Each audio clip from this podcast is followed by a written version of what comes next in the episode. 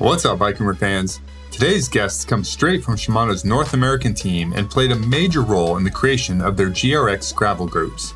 With the recent launch of the second generation GRX, I wanted to talk to them about the evolution of the group and how it fits into the global gravel scene. We geek out a bit on the tech, talk trends, and share an overview of the new parts and how they all come together. So without further ado, let's dive into it. Hey, Nick and Dave, welcome to the Bike Rumor Show. Thanks for having us. Thanks for having us. Yes. Yeah. So let's uh, just have you guys introduce yourselves real quick so people know whose voice is whose. And if you want to, you know, not just say your name, but kind of say like, what's your role at Shimano? I'm Dave Lawrence. I am the road and gravel product manager for North America. And I'm Nick Legan. I also work at Shimano and I'm our road and gravel brand manager for North America. Right on. So product and brand. Exactly. Right on. All right. So I'm kind of curious, you know, like clearly there's, before we dive into the subject of the day, which is the new GRX group, um, in terms of just like how you guys work together, because you also have counterparts in Europe and then also in Japan. Um, what's like, what's the relationship between brand and product? You know, is there like the brand side coming, you know, are you going to Dave, Nick, and saying, you know, like, hey, we really need this? And Dave's like, there's no way we can make that. You know, like, what's the, how, how did how do you guys kind of go from like what the market, you know, what you see the market wanting to you seeing like, well, here's what we can do from a production capability standpoint, from a production availability standpoint, and then, you know, go about marketing. Go. well, I mean, I would say Dave leads the charge there in terms of uh, he needs to understand the market and he's representing he's the eyes and ears of the north american market when with his discussions with his european counterpart and his japanese counterpart. Um, and then what do you do with that information dave? Yeah well basically we're working out probably three to five years where i know nick has to focus a little bit more on the present. So but we're both actively involved in the riding. And so we work together on we go to events together. We call probably once a month, yeah, sometimes twice a month, and talk about like what's going on. You know, I'll talk to him about what we're working on. He'll tell me what he's seeing. You know, and we kind of compare notes. So we we like to work as a team. And then of course we have counterparts in Europe. And then we have kind of our big bosses in Japan, the guys that help us kind of make everything happen. Right. So Nick, you're it sounds like maybe you're more after the fact. Like, okay, here, hey, here's our new product. Now you go make it sell. I'm doing everything in my power to not be after the fact. We're trying to integrate marketing and storytelling into product development from an earlier phase. So that's why it's so important for me and Dave to have a good relationship, uh, just like I have a good relationship with one of his Japanese counterparts, Hiroshi, um, and my counterparts, Edamura and Eric on the marketing side, is that we want to understand where where the ideas for these products are coming from so that we can speak directly to the consumer. Um, so, you know, we don't want to make up a story after the fact. It should be part and parcel, right? Yeah. So they should be in, they should come from the same DNA uh, in order to be honest. To be to be honest. Yeah, that's the ideal for sure. we're getting there. I think yeah. we're doing a great job, and I think GRX is, is really representative of that. Yeah, well, it seems like it's been a long time coming, right? So you we just got we literally just, just wrapped up the presentation for the new group. So by the time you're hearing this, it's the product's launched and actually available, which is good job. Yeah, that's kind of a big win for Shimano. um, so the you know the genesis of the GRX group really was the Ultegra RX, which was basically an Ultegra derailleur that had some change management, which you guys like to call it Shadow Plus, Shadow Mech, Shadow Shadow, Shadow, Shadow something. Mm-hmm. Um, not a clutch, but yep. you know the, the, the common parlance is you know a clutch to keep sure. the cage in line to keep the chain from slapping all over the place and coming off the chain rings you know, how did you go from that to like a, like how long did it take? What were the steps to go from, you know, just having like an, a derailleur that could go onto your normal road group to a full initial GRX group? It was actually pretty quick. We went from Ultegra RX to GRX in one year. You know, we you know, clearly we had a plan in place and we knew it was coming, but we also knew that the market was moving pretty quickly and we wanted to be there. And so, you know, we had been traveling around, visiting events, going to, you know, kind of the epicenter of gravel, spent some time in Emporia, and really knew that this was going to happen quickly. And so, and what year was this? Just to timestamp it for people. So we did our well, actually our first trip was 2015, Um, but I've been pitching it for probably since 2014, uh, talking about you know cyclocross bikes on farm roads, and but 2015 is when my uh, counterpart in Japan came over, and the two of us just kind of did a tour in uh, Colorado, and got him excited. He went back and sold our president on the concept, and that really got kind of the wheels turning. But a critical part of it is also our European counterparts because Europe is a huge part of the overall market globally. And we needed to understand at a kind of a detailed level what this was going to mean for them. You know, this was an American phenomenon, but what we've seen in the past is this will translate to other markets pretty quickly. And so we needed to know how this would impact their market and, you know, how can we move forward with them as well? And the Ultegra RX was actually kind of the, the first foray into that for the European market because road is pretty sacred over there, you know. Yeah, and especially in 2014, 2015. You know, Yeah. it's kind of like don't don't mess with Dura-Ace and Ultegra. And when you start talking about you know riding this stuff on dirt, that's not cyclocross. It was we had some good discussions early Right. on, but I think because we worked together so, so well so early, they saw the the potential in what gravel could become in Europe. We were already seeing it accelerating within our market. And then everything's getting so global. It's mm-hmm. really hard to kind of hide an idea like this. We tried. We tried. yeah. Okay. but like I said, it, it, you know, it, I know it's a long drawn out answer on how this all came to be, but it was really about identifying an early trend in riding and figuring out what could we do to help accelerate that. You know, what could we build? And that's where GRX kind of settled in because we knew Ultegra wasn't enough. The total gear ratios weren't right The ergonomics. the ergonomics. There were things we could do, uh, you know, from pushing out the chain line to give more tire clearance, more mud clearance, but those things took time. So kind of the Ultegra RX was kind of bought us a year, and then we were able to launch GRX the following year. So Right. that was 18 was RX. Ultegra RX, 19 was uh, GRX, and so here we are in 2023. Yeah. so almost a gen. decade after like the twinkle was in your eye, but only about five years after products actually started hitting the market. Just one more kind of like side glance before we start talking about the new products. The yeah, you, you talk about Europe and it's funny, like because you know there's you guys had some Europeans in here, and you know we'll go over to European product launches, and they come over here for product launches, and it's funny like everybody's really interested in gravel, but as far as the scene goes in Europe, it seems like they're still four or five years behind. And you know Japan, even I was talking to one of your counterparts here, Uta, and he's like, yeah, everybody loves gravel, but like you have to go really far out in the, you know, in the middle of the countryside to find Mhm. gravel. There's nothing, you know, it's all private property near the city. And so there's like, there's interest in it, but not quite as many, certainly not as many events outside of the US. The US is like, there's a gravel event every weekend somewhere. Yeah. But so how does that kind of, it's weird. Like you must have demand and interest, but then are people just like buying it and just going and playing because there's not as many competitive opportunities elsewhere? I mean, there are a fair amount of events popping up now in Europe, Yeah. and um, especially like in kind of the northern countries. You know, Scandinavia's got a big scene. Well, there's Finland gravel now, Yeah. and um, Norway's got a bunch. Um, Grinduro rounds in Yeah. Europe. UK has a ton of stuff.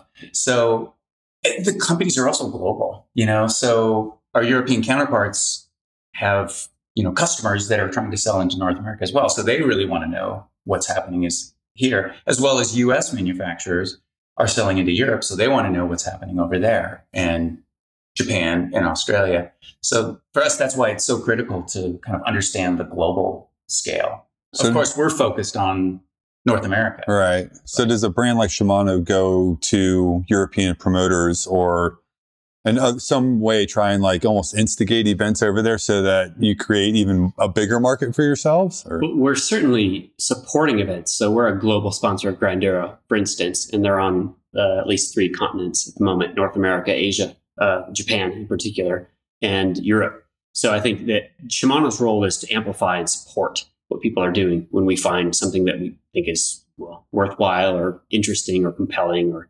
noteworthy.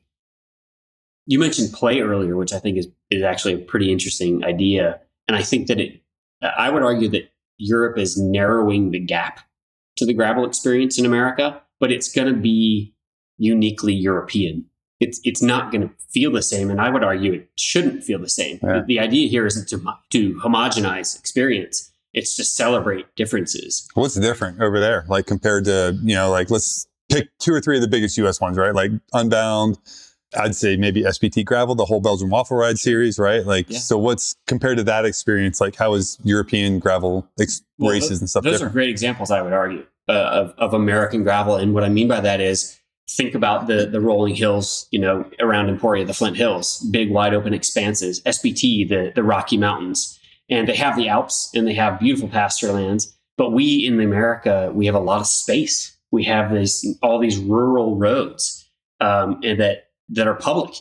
And so there, the density is different in Europe. And the idea of open spaces is a little different there. Um, and so th- it's up to them to play with the spaces they have because none of this takes place in a vacuum. It's all venue based, it's all location specific. Uh, and that's why we feel options, for example, are so important to that when it comes to the product side of things. Um, but culturally, um, you know, a lot of people I think were hesitant to see the UCI have a world championships in gravel.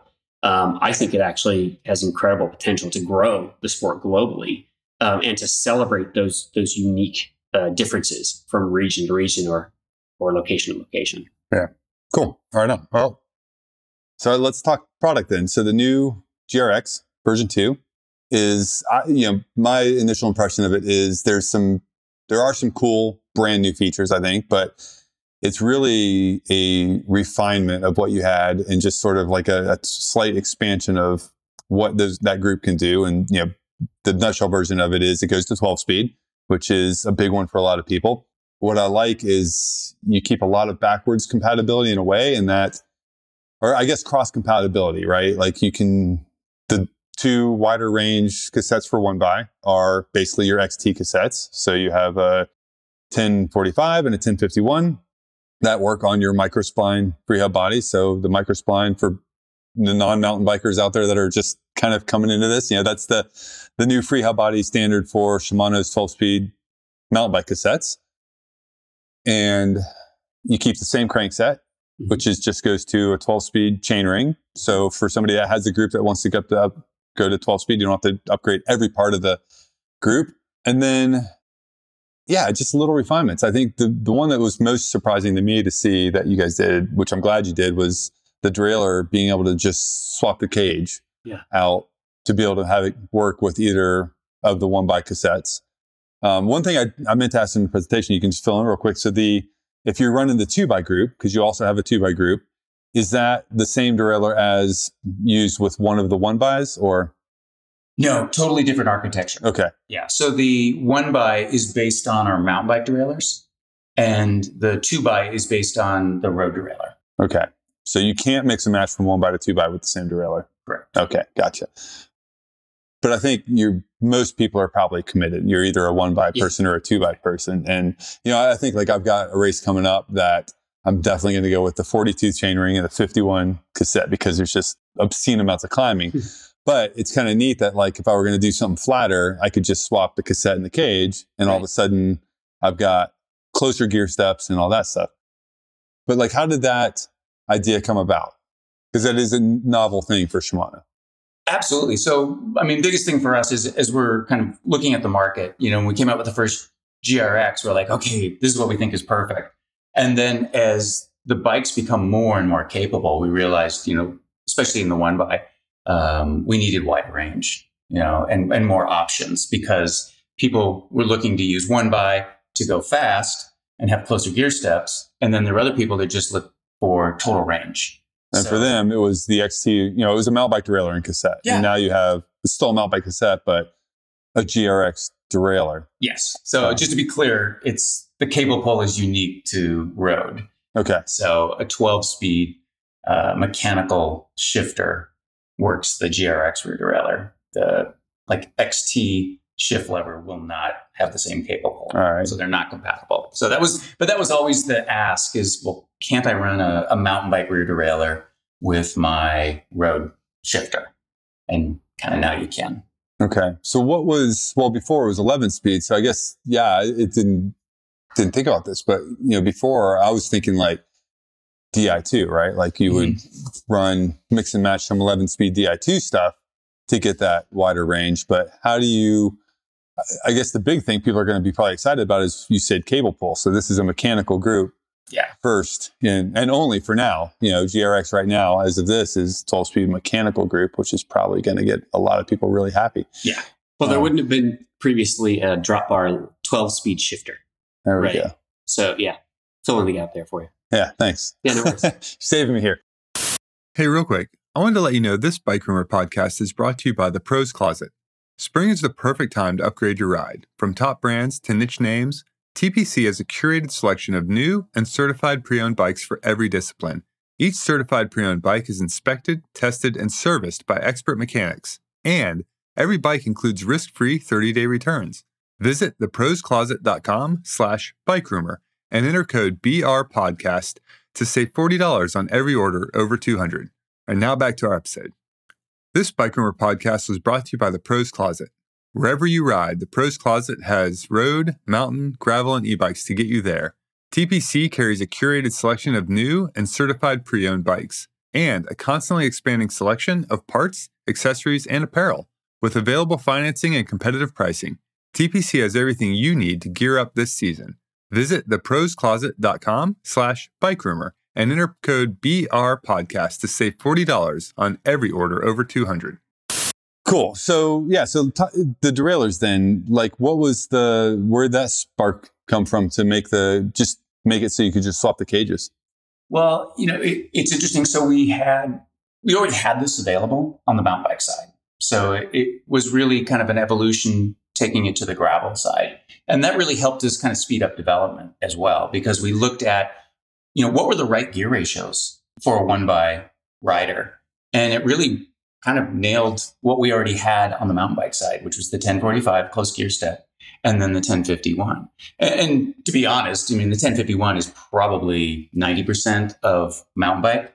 Uh, you don't see that many 1045s, but we knew this was coming for gravel. And so we're like, keep them there Hmm. because we're going to come along and we're going to have a lot more demand.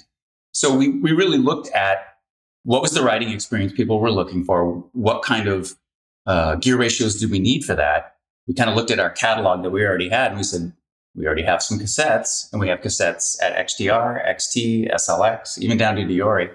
So we could have a lot of options. We could have them sooner if we just kind of follow this path that we've already forged on the mountain bike side. We didn't want to give up anything. You know, that was the key. We didn't want to kind of limit the options just because we wanted to use some mountain bike cassettes we already had. Just so happened that they worked out really well. Right. Okay, so let's let's transition from cassettes because the cassettes have to attach to something. So there are some new gravel wheels, but the way the cassettes attach to those wheels is also new for gravel groups. You kind of took two standards that you are relatively recent, especially the HDL2, which I just realized actually had a name other than the other HG. so HGL2 is the new 12 speed road free hub standard that introduced with Dura Ace last year and has just simply more splines, but is compatible with the new Road 12 speed cassettes, That's correct. more or less. And so now you have that as an option on these new wheels and mountain bike micro spline. So depending on which cassette you're using. But yeah, tell us about the wheels because there's a, it's a new hub and everything, right? Yeah, New absolutely. So it retains the same carbon 25 mil internal rim that we had on our previous gen or our current, we would say, GRX wheel, uh, but it has an all new hub structure. So it uses J bend spokes, for example, and then it has uh, direct engagement free hub technology that we introduced, well, first on mountain bike, and then uh, is also it also features on our Dura Ace wheels. And then this is a first for us. The same uh, hub has interchangeable free hub bodies. So it'll have, as you mentioned, a microspline if you're running a one by setup, or a hyperglide or an HG L2 uh, free hub body if you're running our two by 12 setup. I think it's important to point out the why of hyperglide L2 um, because I think there's a lot of fatigue around. What is the L? I'm just like, boy, that's a I good, haven't figured that one out yet. that's a good question. I'm not sure that I know actually.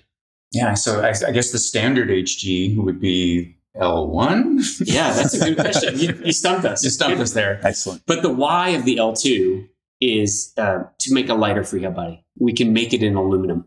That's the why. You're saving. We were actually just discussing this, and we can't recall specifically the weight savings, but it's actually a fairly significant weight savings for the aluminum HG L2 free hub body over the previous generation HG, which was a steel free hub body in almost every price point except Dura Ace.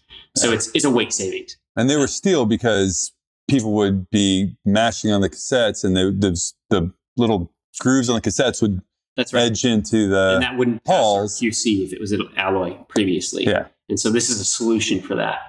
All right. um, so it's basically just more surface area. That's exactly. It's just giving the cassette more it. surfaces to push against so that it Right. doesn't dig into them. And the only downside is that it makes HGL2 12 speed specific. So you can't put an 11 speed cassette onto it. Right. So that would be the case for this new RX 880 gravel wheel. Uh, and it's the same with our, our current Dura-Ace 9270. Yeah. Um, you can't put an 11 speed free uh, cassette on Which it. at some point we just have to accept the fact that That's right. things are moving forward. Everything's Yeah. going to 12 speed, and there's going to be some stuff that's just not going to be backwards compatible. We appreciate your understanding, Tyler. Yeah, thank you. Um, The good news, though, is that the 12 speed kind of two by cassettes can be uh, backwards compatible. That's right. So if you had a wheel set already and you're going to run two by, you can use that if it has a standard HG spline. So that's like our Ultegra wheels that came out uh, with the new 12 speed has that spline. The GRX wheel that Nick mentioned that was launched last year has that spline as well. So if you bought that GRX wheel set last year, it's still good if you're using two by. Yeah. So the cassettes can work backwards with HG, Yeah, That's right. But the HGL2 will not work with older cassettes because there's little. mi- Yeah. Okay. Bravo. So We'll if you're not confused yet, or if you are, sorry, um, we're going to move on a little bit from that. Uh, the other, I don't know, I want to say big change. It wasn't, you know, I don't know, change is the ergonomics of the levers, which were already really good, especially, and not the levers so much, but the hoods. You guys kept the same lever shape, which is fantastic for gravel because it's got that big flat mm-hmm. braking surface that's easy with one or two fingers. But you changed the angle of the flat part of the top of the hoods to be flat when mounted on flared handlebars, which is pretty smart. It's a subtle little thing, right? Mm-hmm. But they were really comfortable when we rode today. And that's one of the things we've done specifically for GRX compared to Ultegra or Dura-Ace is really making it kind of user specific because we know that the majority of gravel riders are going to be using some type of flared bar. So we wanted to build the, the, the shift lever around that and not just kind of take the road stuff and, and drop it in and call it a day. So that's kind of where, you know, kind of GRX lives is we're trying to build some things that are uh, maybe take some of the technology from the road, but make it specific to gravel. And it is a subtle change, but I would also argue the longer you're on your bike, the less it becomes subtle. I mean, it's it's hard to appreciate the lacking of something like discomfort, you know, but it, it is a change and it's appreciated on those longer rides. Yeah. I actually want to jump back to the hubs for a second because it's the new or newish engagement system is fairly quiet. But I have two questions that you may or may not enjoy. Uh, the first is you didn't want to talk about the degrees of engagement during the presentation. I'm kind of curious why, because that is a, a metric that a lot of people look at. And, you know, I do because I really enjoy it. Like even for road, like, I, you know, mountain bike, people are a little more particular with getting really small right. degrees of engagement because you're kind of like sometimes like bouncing the pedals and picking your way up little stuff. Whereas road, you typically have a tighter cadence, right? But I think gravel splits that a little bit and people are going to really wonder what is the degrees of engagement of that hub. So let's start with that one. It's honestly something that we, I don't know that we typically even quantify it too, too much, or it's certainly not something we really even speak about. Um, it's a game that that some manufacturers want to play, and that's that's great, you know. And, and if you enjoy that really fast engagement, then wonderful. Um, but I think that you know Shimano was always focused on reliability and performance, and for us, we think that this this hits the mark. Is that it's it creates this incredible feeling of connection between the crank, the pedal, the shoe. I can go on and on because we make all of these things and they do they really are designed as a system. So I've just very cleverly sidestepped your question uh, and not answered it at all. Yeah, very well done. Okay, it's fairly quick for people who are interested. It, It is se- pretty it seems quick enough. Yeah. Yeah. Uh, the other one about those is I remember when XTR, the latest, the current version of XTR first came out, there was a, a silence hub Mhm. spelled not like normal silence. Yeah. but but the idea behind it was really cool and i think the what you guys are using now is an iteration of that but slightly different but what was the, the what was the issue with like why not use the full silence hub that was completely quiet It was overall durability. You know, we um, the consistency of the silence, and really, like we, we talked about, you know, it's it's all about the performance and the quality. And with that original silence hub, it wasn't it didn't meet our standards, honestly. So we may revisit it sometime in the future, but it the technology that it was based on is what the direct engagement is. Mhm. And like I said, that's what we're using on the Dura-Ace wheel set. That's what you see on the Pro Tour. Right. Um, i think it's on xt hubs as well right Yeah, And no, XTR, absolutely. yeah It is. yeah But I mean, that's what we're using our, with our Pro Tour teams, with all our big sprinters. It's incredibly durable um, and very reliable. Yeah. So that and was nearly silent and nearly silent. But you know, just to get it to that silent, it wasn't perfect. Right. So, like I said, maybe someday in the future we'll come back to that. But cool or maybe we'll introduce it and you just won't hear it. yeah Well, I feel like there right there are it. some things that you guys have introduced over the years, including with like, you know, kind of leading up to this GRX group, because you mentioned the brakes that like if you had bought one of the first gen GRX groups very recently, you probably have the new brake calipers on it. So, and, and you're not the only brand that does this, and it always surprises rolling- me that yeah, there's these rolling changes that these brand, you know, major brands that Mhm.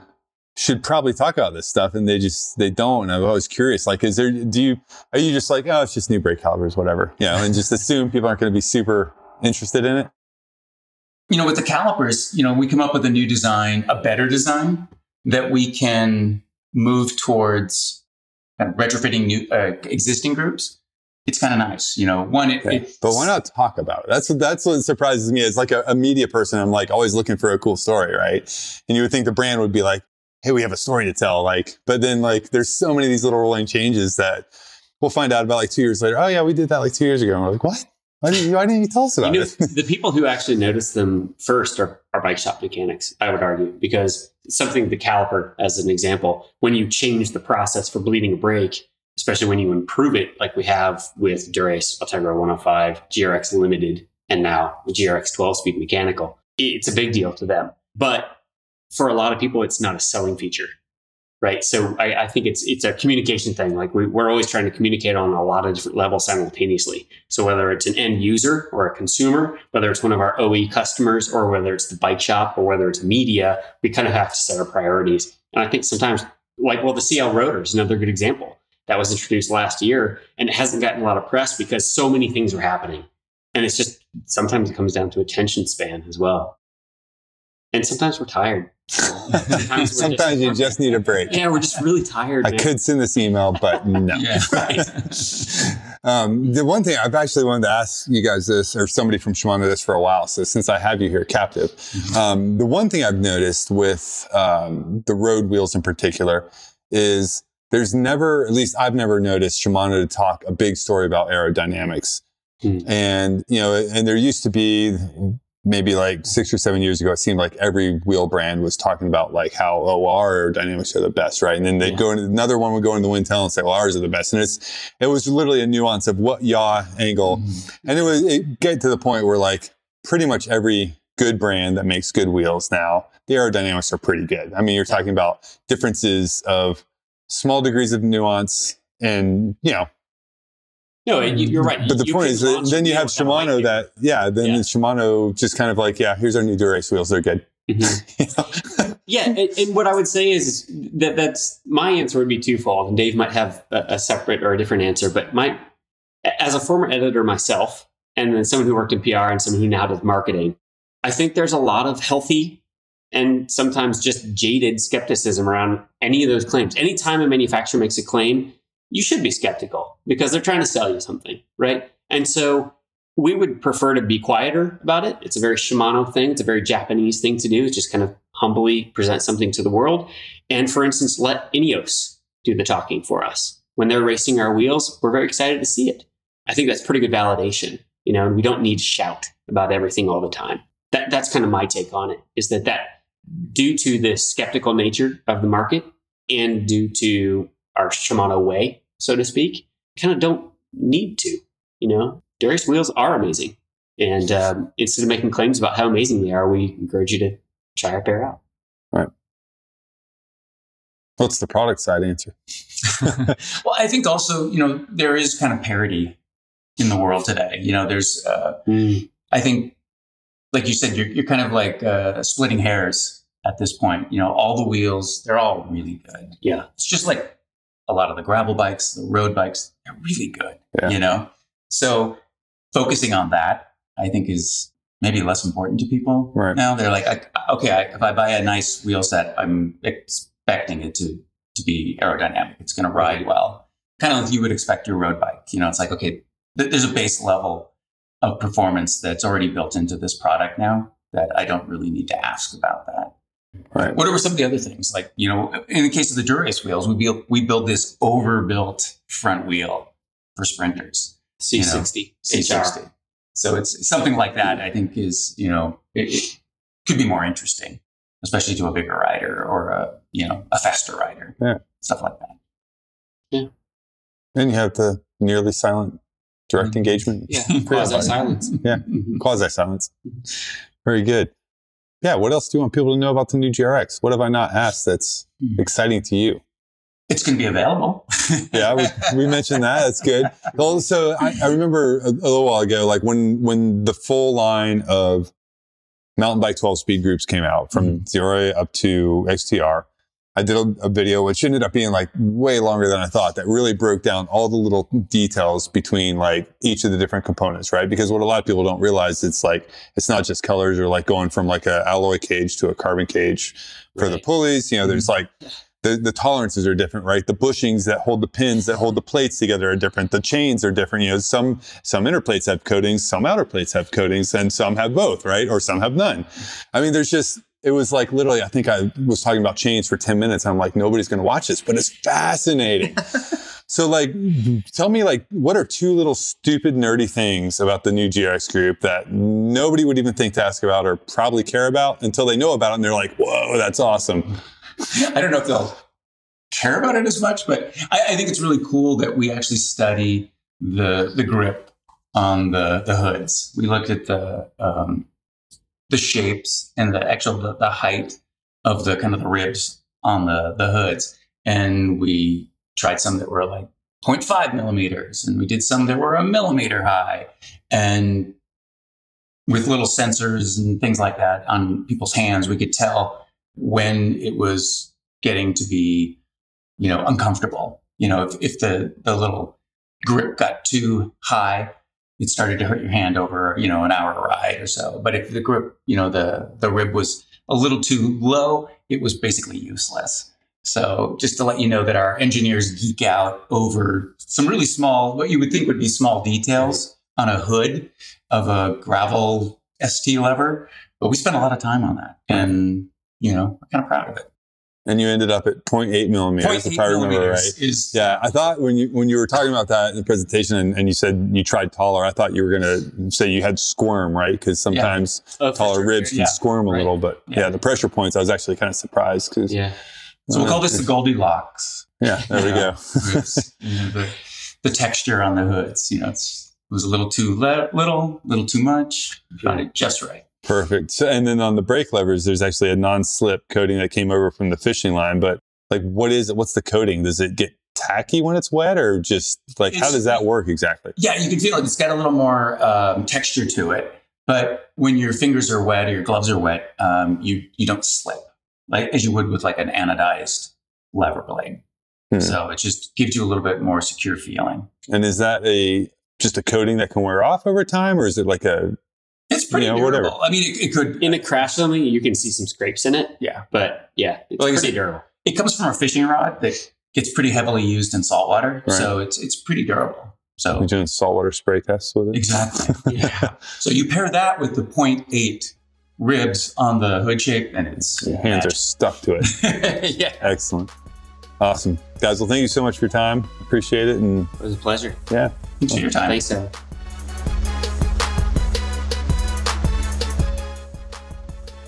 If you like this episode and have a product or tech you're curious about, head over to bikerumor.com slash podcast and fill in the form to submit your idea. You'll also find links and photos for this episode there, plus a link to this and every other episode we've ever recorded. If you really like this and want more, hit subscribe on your favorite podcast player and leave us a rating and review. That's the grease that keeps our wheels spinning over here in podcast land, and it helps us keep getting amazing guests for you. You can find us on social. We're at Bike Rumor on all the things. And if you like random entrepreneurship, NFT, Web3, cycling stuff, you'll find me at Tyler Benedict on all the social channels. Thanks for listening. Until next time, keep the rubber side down.